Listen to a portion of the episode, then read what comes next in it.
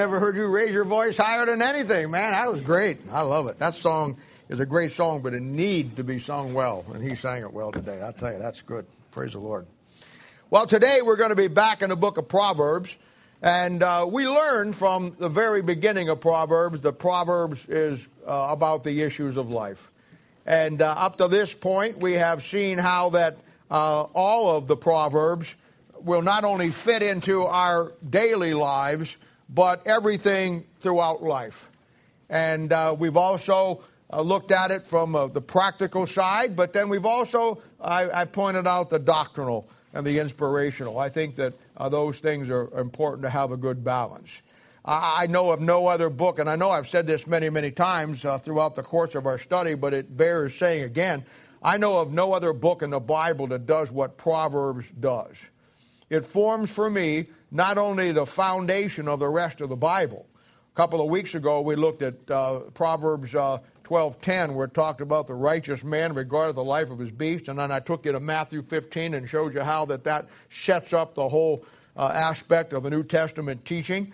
So not only does it set up the foundation for the rest of the Bible, but it also sets up the foundation for uh, the rest of our lives, because Proverbs 4:23 talks about that out of our heart comes the issues of life and uh, our heart needs to be where God uh, wants it to be.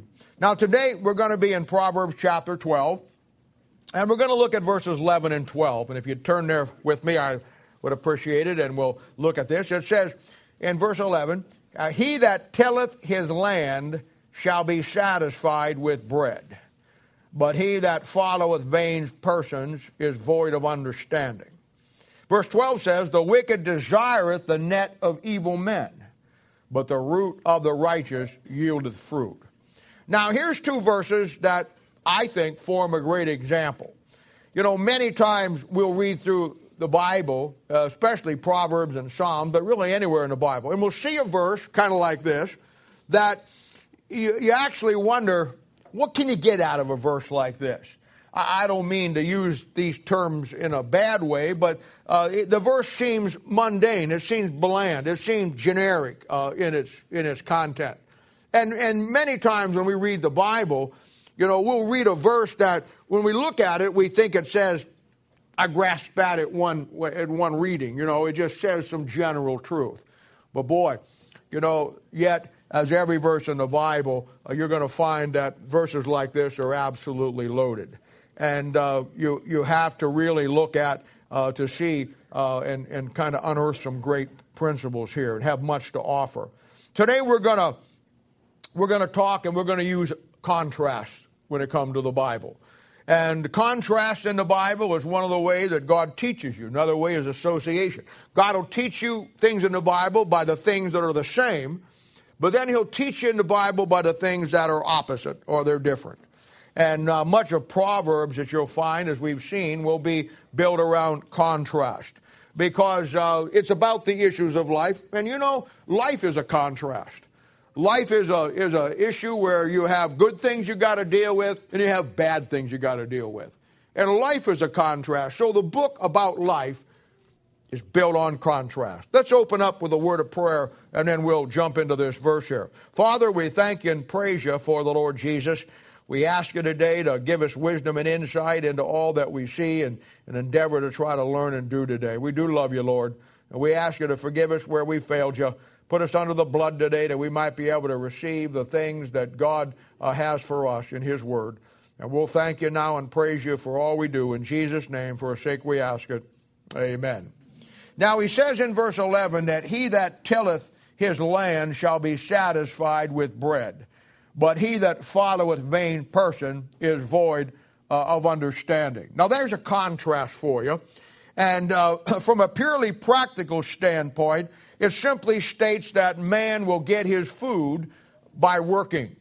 And uh, that principle goes all the way back to Genesis chapter 3. Genesis chapter 3 uh, and verse 15 and 19, when Adam and Eve fell from God's grace, and now they live in a world of, of, uh, of that we're in today with a curse on it. God told them that from this point on, he was going to have to go to work. And up to this point, God had everything prepared in a beautiful fashion. There was no work, there was no labor. um, nothing they had to do except joy, the fellowship, and the beautiful creation that God had for them. Now suddenly it all changes.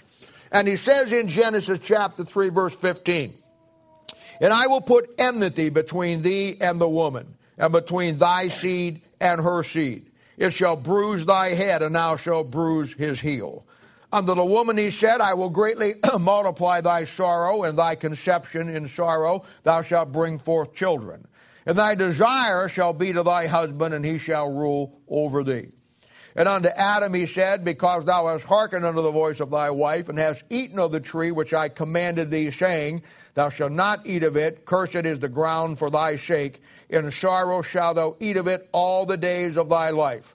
Thorns also and thistles shall it bring forth to thee, and thou shalt eat the herb of the field. And then he says in verse 19, and this is where we're at today In the sweat of thy face shalt thou eat bread till thou return unto the ground. For out of it wast thou taken, for dust thou art, and unto dust thou shalt return. There's where you find the concept of working for a living. Uh, you know, any success in life will be simply determined by two things. The first thing will be your attitude. People with a good attitude usually wind up being successful in the things they try to do. The second aspect will be your work ethic. I think one of the problems that employers find today in trying to hire the generation that's out there today is the fact that they, they don't have those two aspects. Their attitude is terrible, and they have a terrible work ethic. And I think that uh, if you just want to be successful in what you do, if you just want to get ahead in what you do, wherever you're working at, there's two things that you can improve so easily that will help you uh, get a better uh, situation at work. And that is your attitude about what you do and then your work ethic. Because we're living in a world today that that's a stark contrast. Nobody wants to work, nobody has a good attitude about work, and everybody grumbles about it. And, uh, and I think that those are the two fundamental things. And it takes hard work today. And that's something that most generations, the young generations today, don't understand. And you know, along with that, in every society, especially in the society we live in today, you find people who just simply won't work. And they want to live off of everybody else. Now, I'm not against welfare, and I'm not against unemployment. I think when a man who works or a woman who works is legitimately out of work for uh, they're not their own fault, I, I think it's a good thing to help them. I think that they need to be helped and brought along. They've done a good job. They've worked hard. They're out of work because of no fault of their own. Maybe it's a downturn in the economy or, uh, you know, the place went under or whatever. And I think that welfare and employment are a good thing. And I don't have a problem with extending it uh, for a while and helping people out. I think they're good things. But you know as well as I do, those things get abused. People taking advantage of the system. Welfare fraud is well over in this country, well over $2 billion a year, if not more. And you have people who won't work, and there'll always be a burden to those that, that do the work. Where's, where's Nikki Brown at? She here. I, every time I, I tell this story, I think of Nikki. Nikki was working with a girl one day. You know Nikki. Nikki, what you see is what you get. And, and Nikki doesn't hold back much what she, what she thinks or what she says, which I, that's part of your charm. I love that. She was working with a gal one time, and this gal, if I can use the word, was pretty worthless, pretty lazy. And she didn't work. Her husband didn't want to work hardly at all, and they, they, they were not, they didn't have a very good work ethic, and they weren't, didn't have a very good attitude about things. But the one thing they got down was that verse in Genesis be fruitful, multiply, and replenish the earth. It seems like when they don't get the work ethic verses down, they get that reproduction verse down. And she was telling, she was telling, she was talking about how great this fee, free medical care she was getting was. That you know what, it's all right to have ch- children and all this when you don't work because the free Medicaid, Medicare and all the free medical stuff you get is just absolutely wonderful. And Nikki said, "It isn't free. I'm paying for it." And that's the way it works in life uh, if people won't work, somebody else has got to pick up the burden of it. And uh, there's nothing free when it comes to society. If somebody says, I'm not going to work, or somebody says, I'm lazy and don't want to work, somebody's going to have to pay for a society that feeds them and gives them what they want when they don't want to work. That's just, that's just the way it goes today. And along with Proverbs 12 11, which is a great verse here, you have another verse in Proverbs 28 19 that goes with this one. And it says in that verse, He that telleth, it's almost exactly the same. It says that he that telleth his land shall have plenty of bread, but he that followeth after vain persons shall have poverty enough. Now, in the Bible, these are called companion verses. Thursday night you saw another example. Somebody asked a question about John 3:16, and I laid out John 3:16 and we all know John 3:16. But then I took it to the second John 3:16 in the Bible, which is in Second John chapter 3 verse 16. And when you saw the comparison of the two verses, we're almost exactly the same, except the second verse added more insight and light into the first verse. And this is what you have, and these verses are very important. And here's one verse that says one thing, and then you get the companion verse that says almost exactly the same thing but a few things are changed and it sheds light on the first verse. This is how the Bible interprets itself when the Bible says that the Bible is of no private interpretation when Peter wrote that. And getting both verses together will give you a great principle for life. And then also a great principle for your spiritual life and your relationship with God and His Word. Now, when it comes to your Christianity, Christian, the Christian life, uh, Christianity, uh, you know, you can define it many ways. But if you want to get down to the lowest common denominator of what Christianity is, what God had designed it to be, why God saved you in its infinite form, Christianity is about a work. A work that you do for God. Nothing more or nothing less. 2 Timothy chapter 2 verse 15 says, The study to show thyself approved unto God, a workman a workman that needeth not to be ashamed, rightly dividing the word of truth. It tells you that in that verse that if you're going to learn your Bible, if you're going to learn how to rightly divide your Bible, you're going to have to be a workman. You're going to have to work at it. Last week I talked about your body being like a house, God's temple, 1 Corinthians 6 19. And I showed you, you know, about the structure and building it and the wiring and the power coming in and all of that stuff. But a house will require two things. And your body is the temple of the Holy Ghost, and your house, spiritual house, will require two things. The first thing is you have to build it. And the Bible says in 1 Corinthians chapter 10 that in building your house, you need to be wise in what you do. He says in that verse, you need to be a wise master builder. And then the second thing you have to do, and if you, most of you young kids, even you young couples, don't all own your own house yet, but when you buy a house, you'll realize that the greatest thing that you have to do with that house after you get it and it's yours is you have to maintain it. And that takes work. You have to maintain your spiritual body after you get saved. And that takes work. 2 Timothy 3.16 says that, that the Word of God is profitable for doctrine, for reproof, for correction, for instruction in righteousness. That's how you maintain and maintenance your spiritual body after you build it the way God wants you to build it. In the Word of God, the Bible's likened to a hammer in Jeremiah chapter 23, verse 29.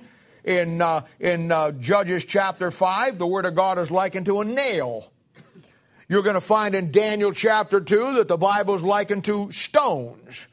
And in Deuteronomy 32, the Bible is likened to rocks. Jesus is called the stone made without hands in Daniel chapter 2. He's called the rock in Deuteronomy chapter 32. And in Matthew chapter 21, verse 42, he's called the chief cornerstone in the building of God. Now, in your spiritual growth in its simplest form, you know what you do? You recognize that Jesus Christ is the cornerstone of everything in your life. In the spiritual building of God in Mount Zion up there in heaven, Christ is the chief cornerstone. In the nation of Israel, he was the chief cornerstone in the building of the nation of Israel. They rejected it. And when they rejected it, the rock that God gave them, the cornerstone that God gave them to build their, their nation on, you know what it became? It became the stumbling block to them. And in your life, in my life, it's the same way. When you build a building, you start with a cornerstone. And that cornerstone is the, is the place where all the other components of that building are tied into. And in a spiritual sense, that cornerstone is Jesus Christ, and it's the day you got saved. Your spiritual growth is nothing more than recognizing the day you got saved, Jesus Christ was the spiritual cornerstone of your life, and then the rest of your spiritual life, everything you build, you build into that spiritual cornerstone. And when you don't, you know what happens to you? The same thing that happens to the nation of Israel. That cornerstone that God gave you to be the strength of your life becomes the stumbling block of your life. That's just the way it works. It's not hard. These are tools and materials you build something with, but it'll take work. When they built the temple in Solomon's time, the Bible says it took seven years to complete that. Your salvation in its simplest form is the fact that God saved you and He saved me to do a work for Him. Philippians chapter 1 verse 6 says that he hath begun a good work in you, that's the day you got saved, and will perform it unto the day of Jesus Christ. That's the rapture of the church. There's so many examples of this in the Bible. In Matthew chapter 20 verses 1 through 8, you have the story there. It's a parable, really. And you have the parable of, of men who God, uh, down through history, uh, called to work and labor in his vineyard. And in Matthew chapter 20, verse 1, it says, For the kingdom of heaven is likened unto a man that is a householder, which went out early in the morning to hire laborers into his vineyard. Now, most people don't know this because they never probably get to this level of the Bible. In your Bible, there are five distinct different ways to get to the approximate time of the second coming of Christ. When Paul wrote to the, uh, his people and he said, I would not have you to be ignorant, brother, about the times and the seasons, I have no need to write unto you. He's expecting them to understand. Now, I'm not telling you that you can get the day and the hour and the time and the year. I know you can't do that. But that Bible doesn't want you to be caught unawares when the Lord comes back. And there's five in the New Testament, there's five distinct different formats that you can go through that you will actually get a very close time associated when the Lord is coming back. And, and this is one of them. And this is built on a 12 hour work schedule, which starts at 6 o'clock in the morning and runs to 6 o'clock in the evening. 12 hours. 6 o'clock in the morning in the Bible is called even. 6 o'clock in the evening in the Bible is called even. And it shows you that the, it's a 12 hour period based on another 12 hour period making 24 hour day and so forth. It's called the even. And the Bible says that he, he sends out workers in the even. And there's a key to figuring this out. We don't. my purpose is not to lay this out to you in detail this morning, but there's a there's a key to all of these, and the key unlocks the time element. So he says he sends his first workers out uh, in in the morning at even. That'll be 6 a.m. in the morning when the first workers go out. Now, using our key to unlock this, That'll, that'll line up about 33 AD uh, back in your history of the Bible. And then the Bible says the third hour, that'll be 9 o'clock in the morning, he sends in another group of workers. Using our key, that'll be around 500 AD or the beginning of the Dark Ages in history. Around 12 noon, around the, uh, uh, the next one is the sixth hour, he sends another group in. That'll be around 12 noon. And that'll bring us up using our key to around 900 or 1000 AD, right in the middle of the Dark Ages. He sends some more workers in in the ninth hour using our key. that'll bring us up to about 1500. Beginning of the Reformation. That'll be the uh, ninth hour, 3 p.m. And then the fifth one is the 11th hour. And that'll bring us up to about 5 p.m. just one hour away from the Lord coming back. And using our key, that'll tell you and me that the last workers that God called to do a work in this vineyard went in in 1837. And then at 6 p.m., even 12, or even 6 o'clock, the Lord comes back. And it shows you that 12 hour work schedule. Now, that little parable tells you, when you get the keys, that the last workers went to work in his vineyard in 1837. Now we live in 2015 today, and we now understand, according to that, that we are the last of that shift. The last work shift, the very last group of that work shift, that's us. Couple of weeks ago, when I was preaching about something else, I told you how that in Chicago they have the famed doomsday clock that they keep, and they, they, they call it the, when it hits 12 midnight, they say the world's going to end. Now, in their mind, and I told you this a couple of weeks ago, they think some natural disaster, some meteor is going to hit the planet, or some comet's going to smack into it, or some natural disaster is going to wipe off life on planet Earth. We who know the Bible know that it's not a natural disaster we need to worry about, it's the Lord coming back we better be worried about. But I'm showing you that the world itself, the unsaved world, knows and feels something impending that's going to happen. It's always amazed me. The unsaved world can see it. They can set up a doomsday clock and they say that when this thing hits 12 midnight and they keep moving it with every world event. And the whole unsaved world feels that some impending doom is right around the corner. And they don't have a Bible. They're not even saved. But God's people who have the Word of God and are saved, we're just living our lives like it's party, party, party. We feel no impending element that is going to impact your life in this world and change it all. And the unsaved world sees it. And I told you that time uh, a couple of weeks ago that they got the doomsday clock set at 11:57. 3 minutes in the unsaved estimation to the end of the world. God's people who have the Word of God and have these five things in front of them and many other things, we live our lives like we're going to live forever. It's incredible to me. Now, People who in a physical life are lazy and won't work will come to poverty. Many times they wind up being homeless. We deal with it every other week. We try to help people, and I've, I've been asked by people, why do you help people down there that won't help themselves? You know, give them food and give them this. And people have asked me that.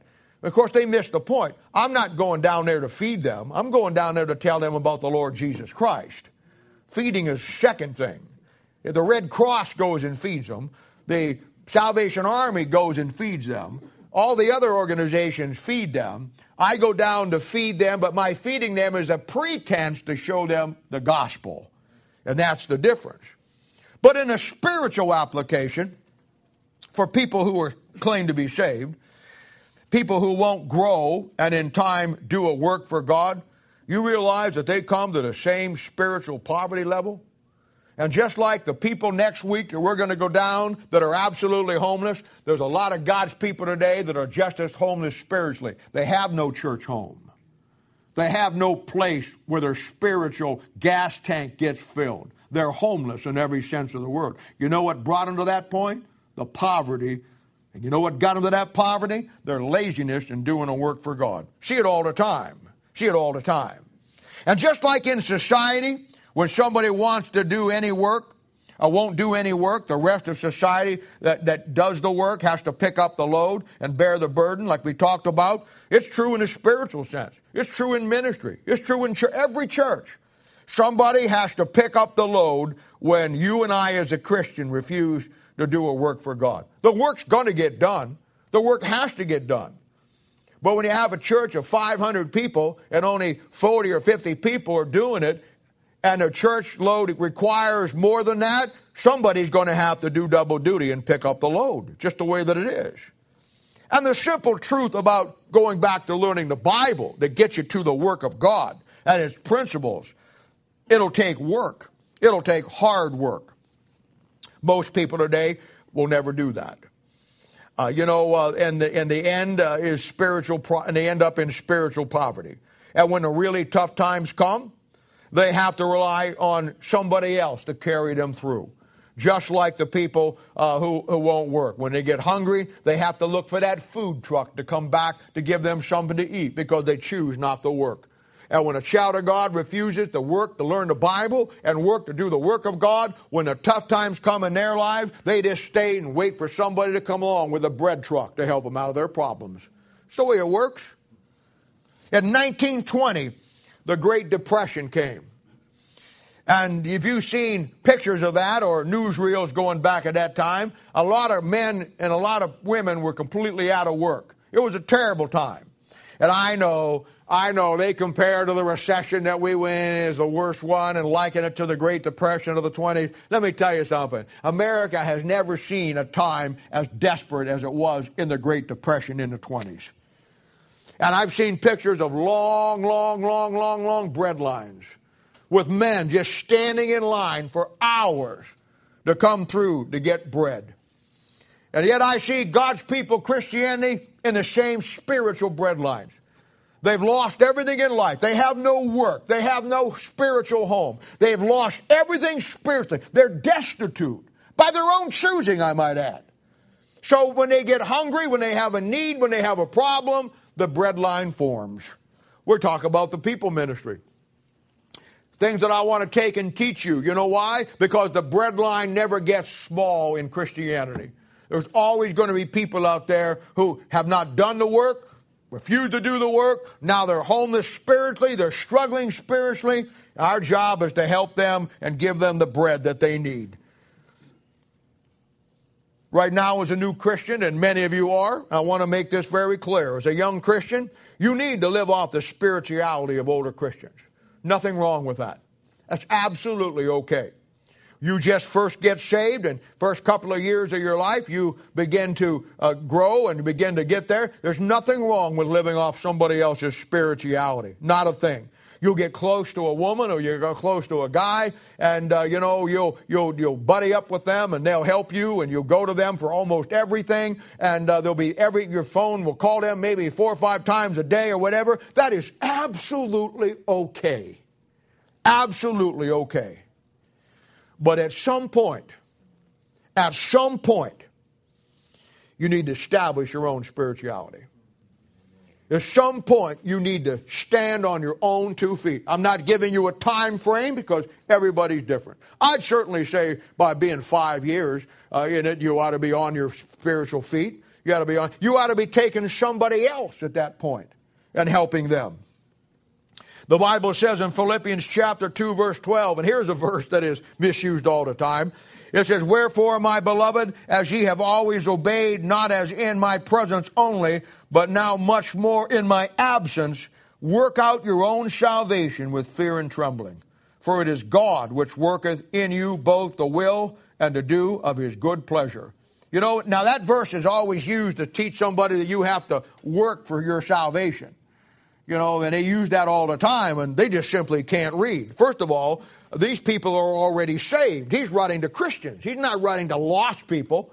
He's writing to save people and he's telling them, hey, look, God has a work that he wants to do in you.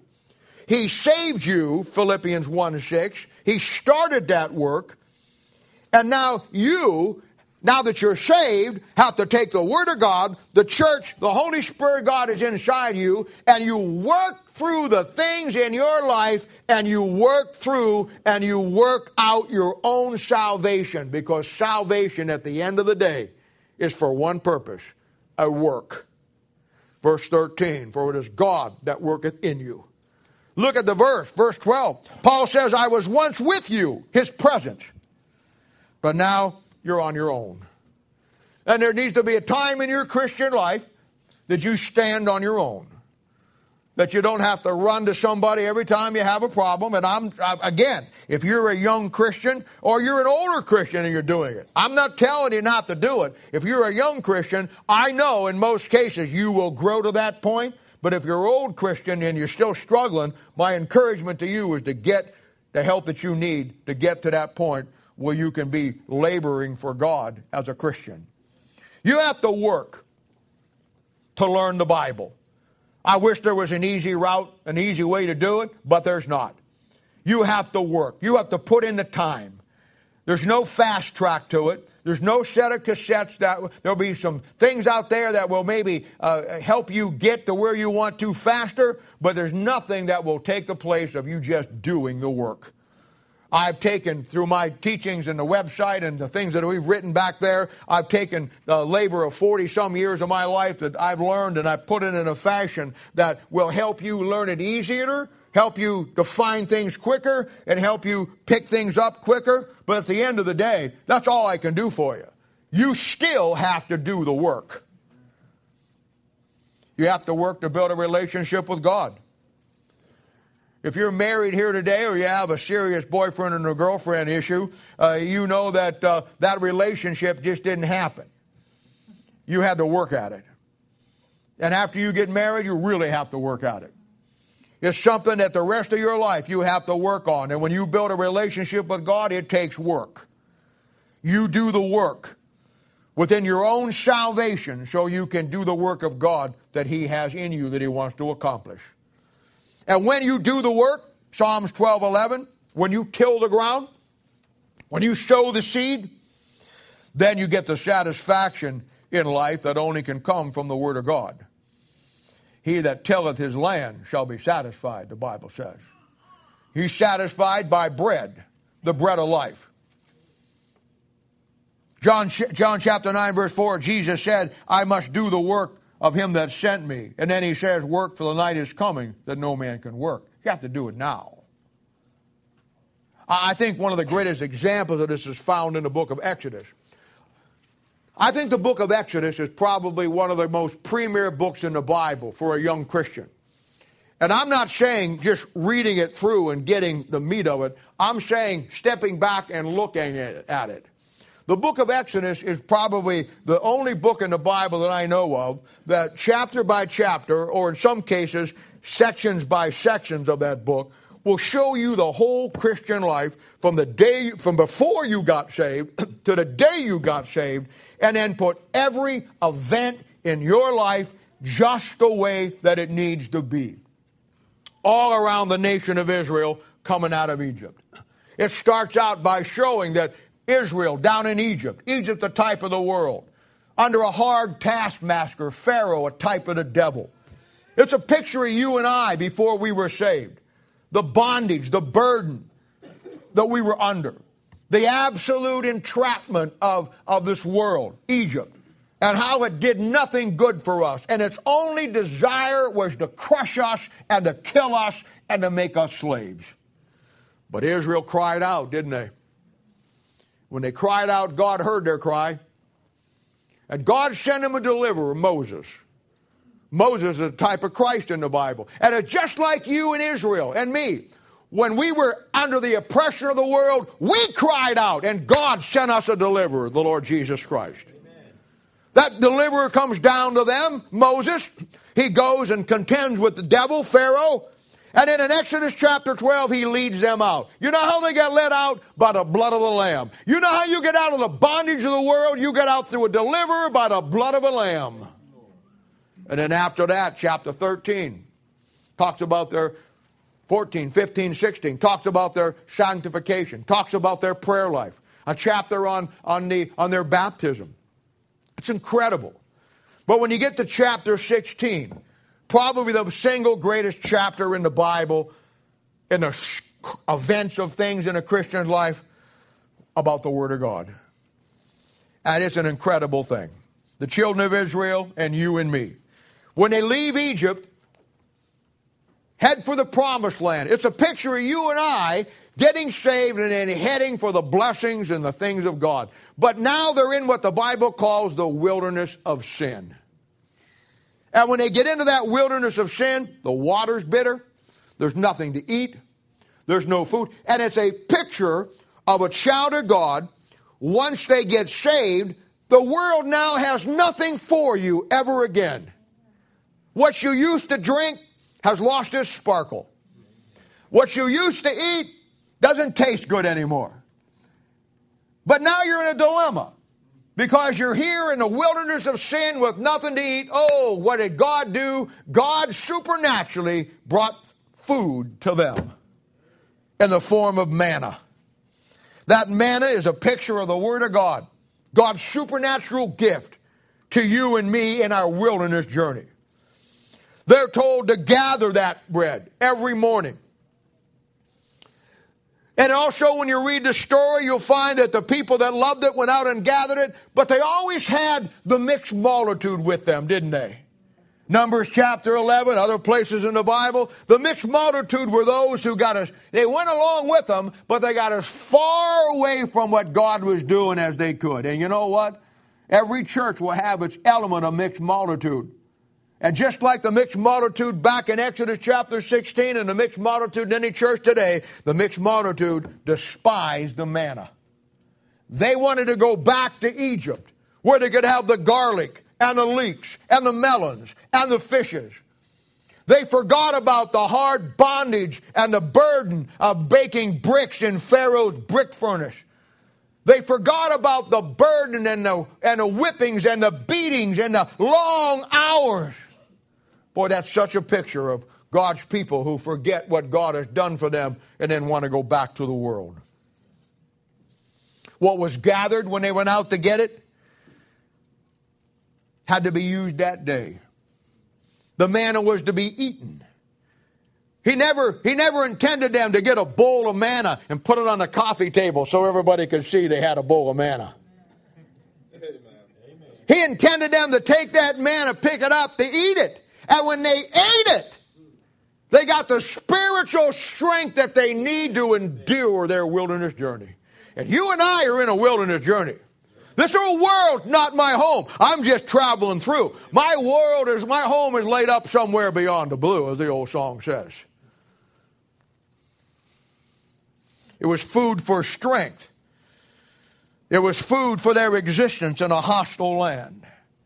Now, as a supernatural gift, God brought the bread, the manna, right to where they were. They didn't have to go find the Dead Sea Scrolls in some cave someplace. They didn't have to go to some monastery in Sinai Peninsula or the Vatican or someplace. No, no, no. When God brought the supernatural bread of life to sustain them, He brought it right to where they were. And you have in your hand today the Word of God, the manna from heaven that God brought right down and dumped in your lap. Praise the Lord. Pass the ammunition. Bible says that it came down like snow. And while they slept at night, when they woke up in the morning, it was all around the camp. That's a picture of the church age. Church age is a picture of the night. And the church age picture is the fact that while we were in the church age, God brought that manna right down to where we were. And in the morning, when they got up, the first thing they did was put back that tent flap, and there around them everywhere was the Word of God just laid out right there for them. And that brought on a decision. And every day of your life, you have to face the same decision. Because once they were up, God brought it down, and there it was. The decision was am I going to pick it up and eat it, or am I going to trample it under my feet and just go on with my day? And that's the decision every one of us make every day of our lives. Every day of our lives. Verse chapter 17, I think, is probably the key verse in the whole chapter. And it simply says, when he brought the manna, supernatural food from God, he put it around the tent, and there it was right there. The Bible simply says in verse 17, and some gathered more, and some gathered less. What a statement. That statement rang true back in Exodus and it rang true right today. God gave you the manna from heaven. He brought it right to you. It's the spiritual strength that you need. And some of you will gather more and some of you will gather less. It's incredible. But the thing that I wanted you to see is even though God brought it to them, He brought it supernaturally right to where they were. It didn't fall in their mouth. They had to labor to pick it up. They had to get a basket, get a pot, get a bag, and they had to go out there and stoop over and labor to pick up that bread so they would have it to eat. It took work to get it. And just like today, some of God's people will gather more and some will gather less. Now, the last part of chapter 12 says this But he that followeth vain persons is void of understanding. And going back to our companion verse in 28:19, we want to get the whole scope here. It says, "But he that followeth after vain people shall have poverty enough." Now that's an old English word, old English phrase, poverty enough. We, we, we, that's more than you can handle. We use it in a different fashion today. When something keeps coming that we don't like, we say, enough already. See? That's what they're saying. Poverty enough. Poverty enough. Have you ever noticed, and, and this is a phenomena that, you know, if you, unless you're paying attention and really keeping score, you, you don't probably see. Have you ever noticed the polarizing effect that the Bible has on people? It's incredible. You ever notice in, in our world we have people who, oh, I don't like God, I hate God, oh, I love God, and somewhere in between, well, I kind of love God, or today I do, but tomorrow I won't, and all these things. But you ever notice in the Bible that is never found in the Bible? You realize that in Proverbs it's a wise man and a foolish man, and there's never anything in between. You notice in the book of Proverbs it's a it's a it's a it's a wicked man and a righteous man. Never anything in between. In the book of Proverbs, it's a whorish woman, strange woman, and a virtuous woman. Nothing in between. That's incredible to me. One of the things that we all have to work through, and many times on a daily basis, is with God, it's either light or darkness. We like to be in the gray. You know, with God, there is no gray. And spiritual lazy people, do you ever notice how they all hang out with other spiritual lazy people? It forms a contrast, just like the book of Proverbs. Christians on fire and doing a work will always hang out with people like they are. And people with understanding in churches, they'll see that and they'll say, oh, that's, that's, that's, that's, that's a click. You're absolutely right. You get an A. In every church, there's two clicks there's God's click and there's a devil's click. It just works that way. You want to go click, click, click, click, click, click in the middle. There is no click, click, click in the middle. It's either light or darkness. You're either on fire for the Lord and trying to do or want to do, or you're making your way to move that way, or you're just lazy and you just don't, you want to come to church, you want to have a fun time, but you don't really want to take anything serious when it comes to God. That old book divides you and me out, brother. And I don't know why you'd miss that. When you start reading your Bible in Genesis chapter 1, you don't go three verses that in chapter 4 he says God delighted the light from the darkness and it never gets back together. I always tell and warn you and tell you, people don't listen to me, but I always try to tell you and warn you that you will become who you associate with. My old grandmother used to say in the old adage, birds of a feather flock together. It's hilarious to me over the years. I've had parents that, that, that had kids that were, uh, how do you say, worthless. lazy in every aspect of spirituality. And it's all, and you know, and as parents, and I understand this, as, as parents, you know, we, we, it's, it's always easier for us when we look at our children and our children fail. It points a finger back to us. So it's always easier to blame our failure of our children on somebody else. I mean, that's just human nature. We all struggle with that. And one of the things as a parent you need to learn to deal with is whatever your kids do, it's what you train them to do. And, you know, I know every kid makes mistakes, and some kids will make terrible mistakes. And the way you see the training is when they really screw it up, how they respond to you in trying to get them back on track. That's really the key. But they'll always blame the laziness of their children or the problems with their children on other worthless kids that he or she hangs out with. That they, through that influence, made them that way. And, and honestly, the parents, many times, they never have a clue. They never get it. They never see that your child chose the bums that they hang out with because he likes the bums that he hangs out with. Nobody put handcuffs on him and said, Go with this worthless person. He looked at that worthless person, he looked at the alternative, and he said, I want to be like that worthless person. And you know what? In time, he becomes like that worthless person. And by the way, before you put your name in for a Mother of the Year, who taught them that value system of choosing friends?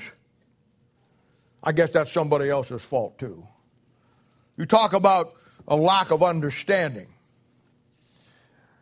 In our passage today, you see the great contrast of life, the polarizing effect of the Word of God. Proverbs 12, verse 11 says, A man void of understanding. And in Proverbs 28, 19, it says, A man with poverty enough. Here's a person whose life is endless maze of heartache, disappointment, broken relationships, shattered dreams, completely dysfunctional. Or the contrast to it, Proverbs 12 11, a man who is satisfied with bread. And as Proverbs 28 19 says, a man who has plenty of bread. You see that simple contrast? Then this Proverbs is very simple in a physical sense and in a spiritual application. Real satisfaction only comes from the Word of God in your life and plenty of it. And you have plenty of it because you did the work to get it. You labored to pick it up. Ever notice how the word world will always take the word bread and associate it with physical money? Man, I ain't got no bread today. Hey, you got any bread? Yeah, I got some bread, man. You see, that's a counterfeit. That's taking what will never satisfy you and putting into a context of something that will satisfy you. And all the money in the world will never satisfy you. There's only one bread that'll satisfy you when you get plenty of it, and that is the bread of life. That's the comfort of the real bread of life that will fill you up and give you plenty. You know, when I was a kid growing up, I don't even know if they have it today because I never paid attention, but they had what we called Wonder Bread. And Wonder Bread used to have a slogan. It says, and it was supposed to be better than all the other bread. Now, it probably wasn't, but it was a marketing tool. And it said, Wonder bread, building strong bodies 12 ways. Little did I know that the real Wonder Bread is that book. And salvation is of the Jews, and that book will build you through the nation of Israel strong 12 ways. Salvation is of the Jew, the 12 tribes. The wonder bread that God has for us. Now look at verse 12. The wicked desireth the net of evil men, but the root of the righteous yieldeth fruit.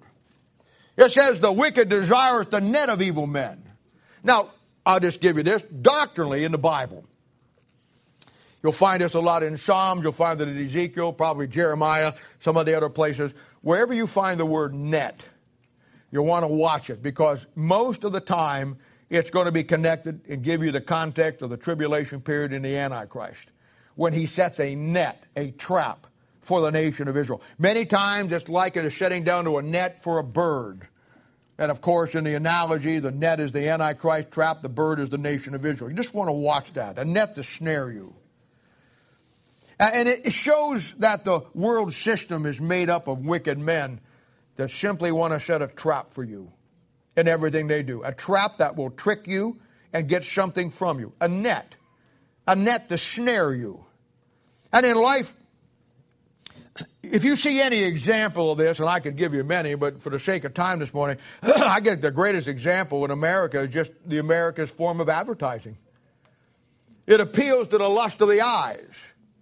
It appeals to the basic covetousness that we all have inside in our own nature. It appeals to us to focus on what we don't have and never being satisfied with what we do have. It's this net that spreads more lies, snares more people than anything else. You see it in the TV commercials. You get a two hour movie you want to watch, and they edit the movie. You know why they edit the movie? Because they got a half hour commercials in it that they break up.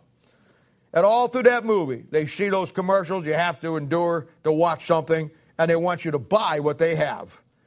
You just hear it on the radio. You read it in newspapers and magazines. You see it in the billboards along the highway. makes you think that you can't live without having one of these. So you spend your money or something that you really don't need. Now you know the billboard down around the freeway, they run anywhere from two thousand to three thousand dollars a month. That sounds really expensive. When's the last time you saw a blank one? You know why people do it? Because they work.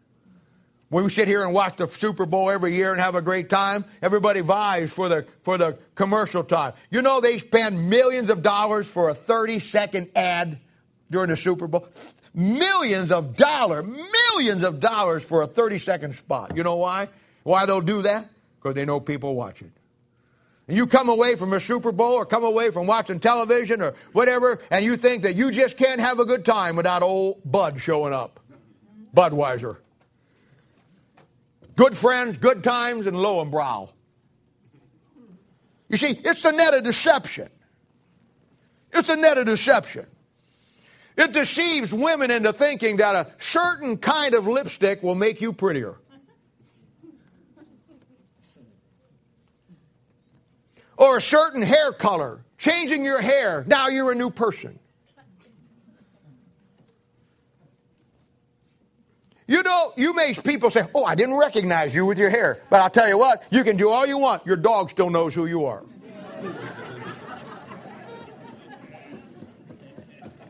all the time. I've dressed up for Halloween before and tried to scare my dogs, put on the ugliest costume I could, walk downstairs, they're both snoozing on the thing, and I'll say, Hey! They look up, tail wagging, come down, they know who I am. It's the, it's the net of deception that you think a perfume will make you more irresistible, or cologne will make you more desirable. So they call it passion, obsession. And you actually think you deceive. Buy this, and everybody, everybody will see you as passionate. I've had women think that a new black dress will make them look thinner. I've had guys, well, I wear black because it makes me look thinner. Hey, that doesn't make you. Hey, if you want to do something that works, call David Copperfield. He makes 747 disappear.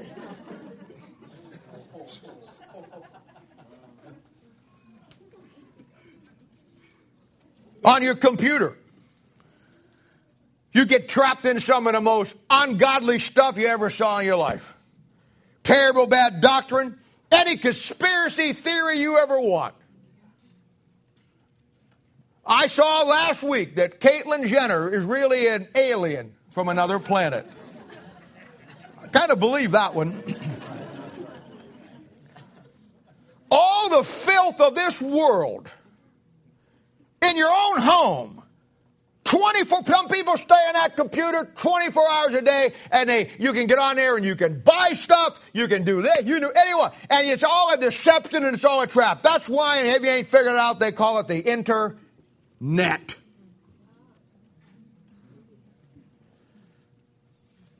You see it in Christianity. I talk about it all the time. You think that building a $100 million church building will make you a better church. You really do. You think when you get this and you get the sound system and you get this over here and this over here and they got all these great things in here that wow, we are now really a great church. It's a deception. It's a net of deception. Because the wicked desireth the net of evil men.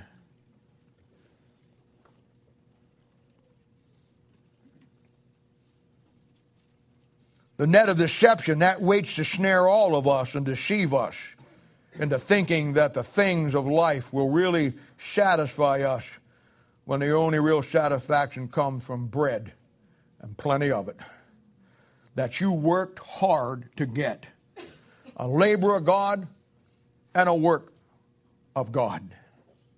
You know, I, I, thought about this last week and I saw it in some of your eyes, and I know, you know, last week we had the we had the trap shoot on Saturday, which was an all day event. Then we turned right around, had church that Sunday morning, and had the anniversary Sunday, and that was an all day event. And then, you know, and then Monday morning, you're right back to work again. And, you know, and I know I can't, I, I, I know I saw it in many of your faces, and I know I felt it too. I was absolutely wore out. I was just absolutely spent.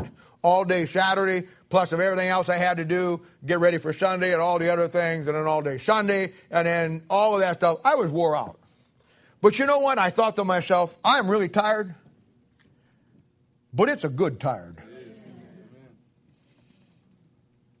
My mom used to have a saying when I had hurt my leg, and I was always not the best kid at doing chores around the house. When I'd hurt my leg and I'd go in and I'd say, Mom, I really hurt my leg. Her standard answer was, Well, you didn't hurt it doing anything for me.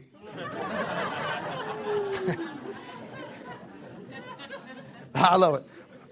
Mom, I really hurt my. We didn't do it. It feels better already, Mom. You got to get a tent and go on the road.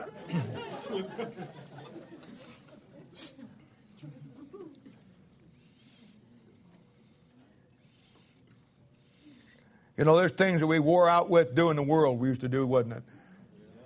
And I know we get tired sometimes, get wore out, but you know, there's something about getting wore out doing a work for the Lord. It just doesn't compare with being tired of getting to work for the world. And I thought about that. Thought about that a lot. Now look at the last part of verse 12. But the root of the righteous yieldeth fruit. Now, in life, as in anything, it will all go back to what you're rooted in.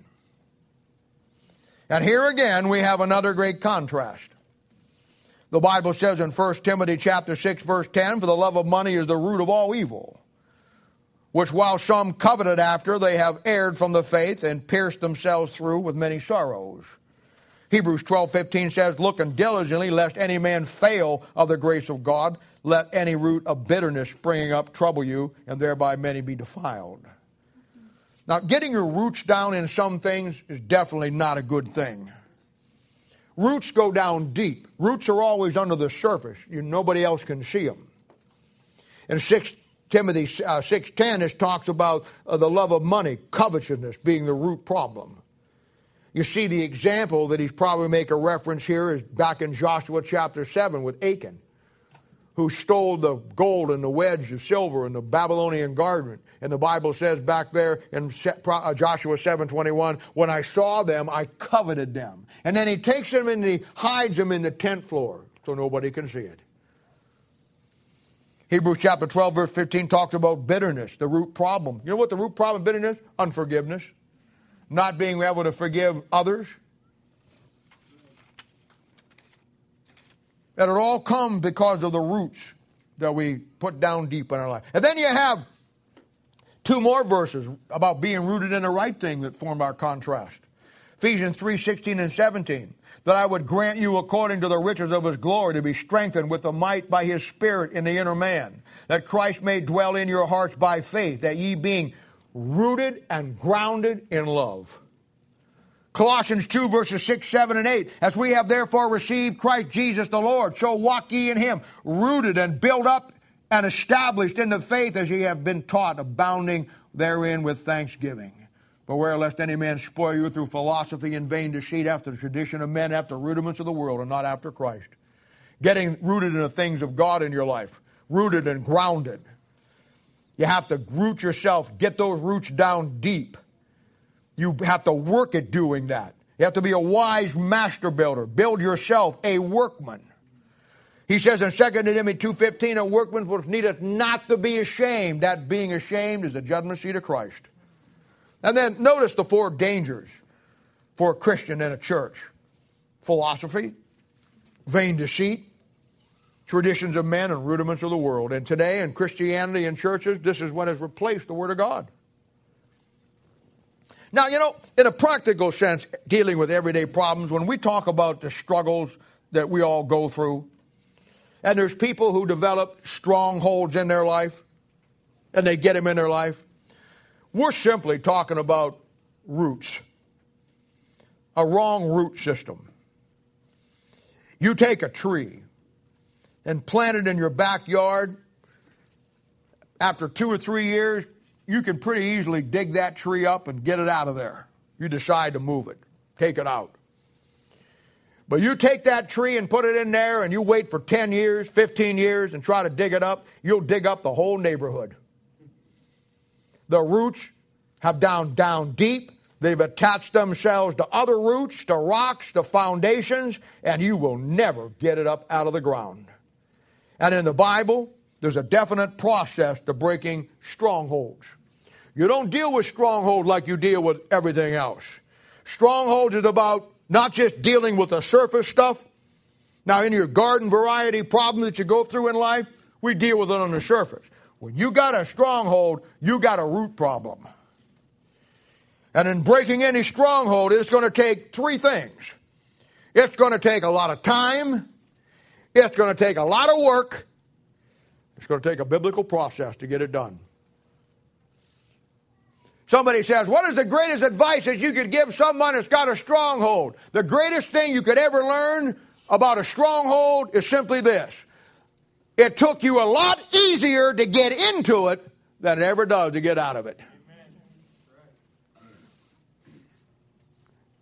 While you were getting into it, it was fun. While you were getting into it, it was pleasurable. You enjoyed it. But then there comes a time in your life where it starts to take an effect on you, a drastic effect. Now you want to change it. And it's like going out in my backyard. I got a tree that is that big around, and through the erosion of the water, I can see those roots going out to my neighbor's house, up the back to my house. I look at that and I think to myself, how in the world would you ever dig this up?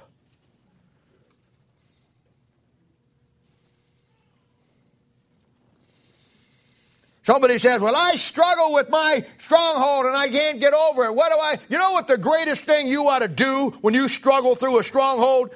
The greatest thing you ought to learn, and maybe this is why God lets you go through it, well, because you ain't smart enough to pick it out. The greatest thing you to learn about this stronghold will keep you from ever getting to another stronghold. One, how easy was it to get in it, but how hard it was to get out of it. If that don't ever keep you from getting into another one, you're in trouble. And let me say, I preach about strongholds and talk about them. Uh, they're a very bad thing, and they are. But here's a contrast for you not all strongholds are bad. You can have a stronghold of the world in your life, that is bad. Or you can have a stronghold of God in your life, that's good. The one you get by following vain people and no work for God and leads to poverty through your void of understanding and you get a stronghold in your life and you get caught in a net. The other one, you get the book through being a workman and you grow. You build yourself as a wise master builder. You get plenty of bread. You get satisfaction. You get understanding and you get rooted in the Word of God and it becomes a stronghold in your life. Sometimes you don't have time to do it. Go back to 2 Samuel 23 14. There's a story there right in the middle of David and his mighty men of valor. And the Bible says that David's in a hold with all of his mighty men of valor. And down in the valley is where all the Philistines are. And that hold where he's at is right next to Bethlehem. Bethlehem means the house of bread. And in that hold, they have the advantage of going down and whacking the Philistines anytime they want, but the Philistines don't have the advantage to ever come up and whack them. You know why? It's God's stronghold. And when you build the right stronghold in your life through the right work, the right bread, and the right things you put in your life, you're free to whack the world, but the world never gets back to whack you. Look at the last part of verse 12 again. But the root of the righteous yieldeth fruit. The, root, the roots of a saved man yieldeth fruit. Why? Because the Bible says in Proverbs 11:20, he's a tree of life. The fruit of the righteous is a tree of life, and he that winneth souls is wise. Now, after all that we've said, and all that we've talked about, at the end of the day, the lives of real, the, the, the, the end of the day, the real satisfaction for a child of God will be simply looking back and seeing what you did with the salvation that God gave you. I, I, can't, I can't emphasize that enough. In Luke chapter 19, you have the parable of the pounds, where every man got one pound from the Lord. The Lord comes back, and the guy says, Lord, you gave me one pound. I invested wisely, got you ten. The other guy says, Lord, I got one pound you gave me. I just kept it, didn't do anything with it. Looking at the work of God in your life and what it really has produced. There is no greater satisfaction. You can have all the money in the world. You can have all the things in the world. You can have all the friends in the world. You can have everything that the world offers. There will be no satisfaction completely in your life until you have the work of God in your life that you can look back and you can see what you did for the Lord based on what He did for you. And I'm not talking about your life being perfect and not having some issues and not have some problems. Don't misunderstand me. I'm talking about a consistency of a work. Simply taking what God has given you and reproducing it in others. This is the big reason why God's people, if you ever noticed, again, just by observation, people who never really do anything for God, you ever notice about 50, 60 years of age, they start to have all kinds of issues? There's no satisfaction, there's no work, there's no real bread in their life. Now they start having physical issues. Now they start having psychological issues. Now they start having spiritual issues. Now they start having emotional issues. Now, see, they've been saved now for 30, 40, sometimes 50 years in some cases. And if they really stopped along the way and really understood what God did for them and what they haven't done for God, they'd have a heart attack. There's simply no defining work of God in their life. Their finances are a mess. Their children are a mess. Their marriage is a mess. Their lives are a mess. There's absolutely no reproducing of anything spiritual in the lives for over 30 years. And now those roots have went down and attached themselves to many foreign objects underneath the surface. Now there's no joy. Now there's no happiness. There's certainly no satisfaction. There's no bread. And most of all, there's no fruit. And it all goes back to the fact that there's no work. The reason God saved us. Philippians 1 6. God began a good work in you, and then someplace along the line you went on strike. Now, the Bible says in Ephesians chapter 4, verse 30, and grieve not the Holy Spirit of God, whereby you are sealed unto the day of redemption. Listen, when you and I got saved, the Holy Spirit of God comes in and seals us until the Lord comes back. 10, 20, 30, 40, 50, 60 years. He lives inside of me and he sees all that I cast my eyes on. He understands all the thoughts that I allow in my mind. Psalms 139, verse 2 says, He understandeth my thoughts afar off. Endures every bad decision I make. He's forced to look at things that are absolutely against everything that is His holiness. He is forced to hang out with a crowd that I choose and hear his name being dragged through the mud and terrible things said about him by his name. He's forced to taste the beer, to smell the smoke, to experience the drugs that we put into our bodies. God put him inside me to do a work, but we drag him through the sewers of life.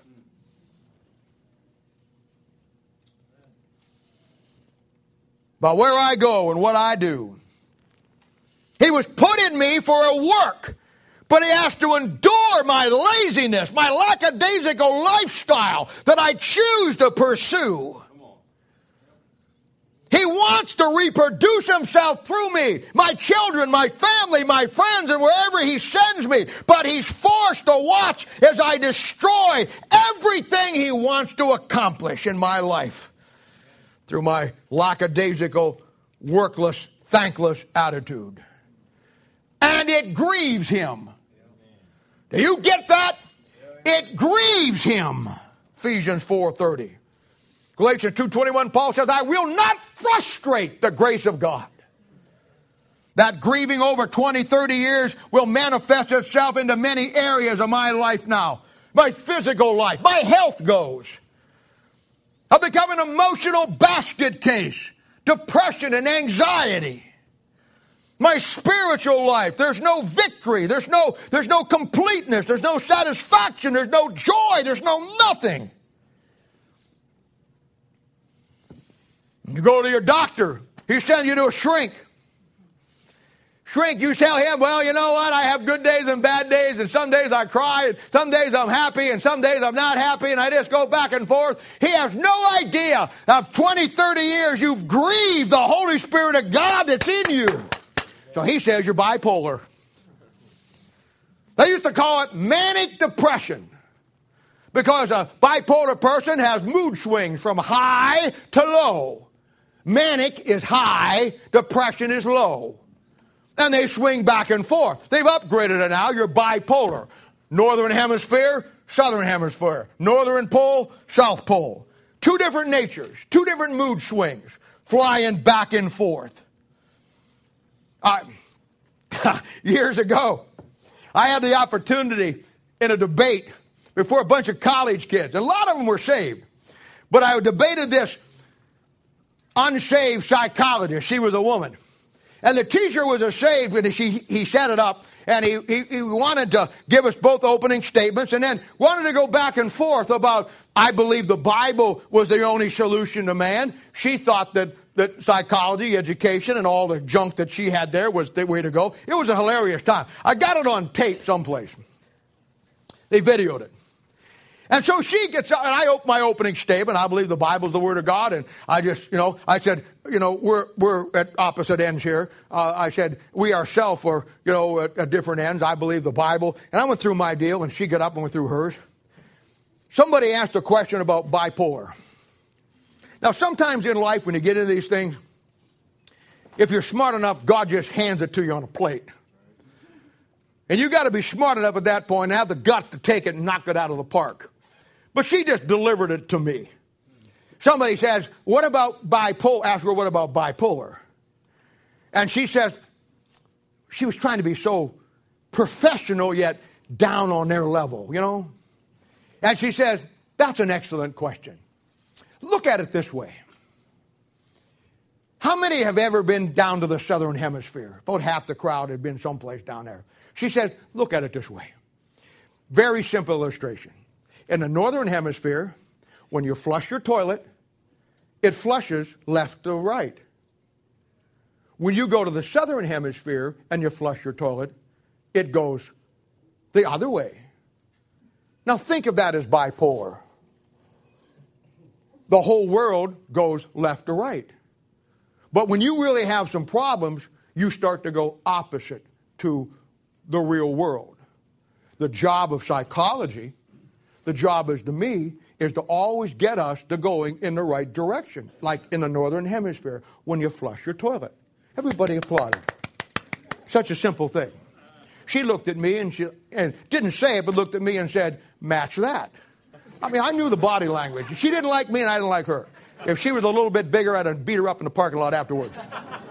She looked at me and she says, Pastor. Oh, I hate when they say that. Pastor. So I got up and I said, That was a great illustration. I said, And she really proves my point. In the northern hemisphere, the toilet flushes left to right. In the southern hemisphere, it flushes right to left. Her way, you know what? Either way, you're still in the toilet.